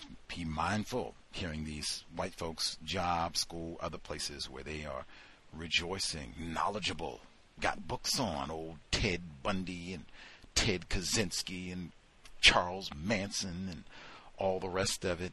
I didn't even know about T.J. Lane until uh, today, but yeah, that that's just another aspect of white supremacy racism celebrating violence. Again, that is exactly why Mr. Fuller has maximum emergency compensatory action because this is to get out of the business of celebrating, cheering, killing. That is white supremacy culture through and through. Much obliged. Sobriety would be best. Man, sobriety would be best. Uh, creator, we ask that you help us remain patient with other black people, victims of white supremacy. We ask that you help us remain patient with ourselves. Remind us to demonstrate the highest levels of black self respect at all times, in all places, each and every time we are in contact with another black person. It has been time. Replace white supremacy with justice immediately. Cal signing out. Thanks all for tuning in. Nigga, you so brainwashed. I'm a victim, brother. Problem. You're a victim. Man, I'm a victim of 400 years of conditioning. Shut up. The man has programmed my conditioning. Mm-hmm. Even my conditioning has been conditioned.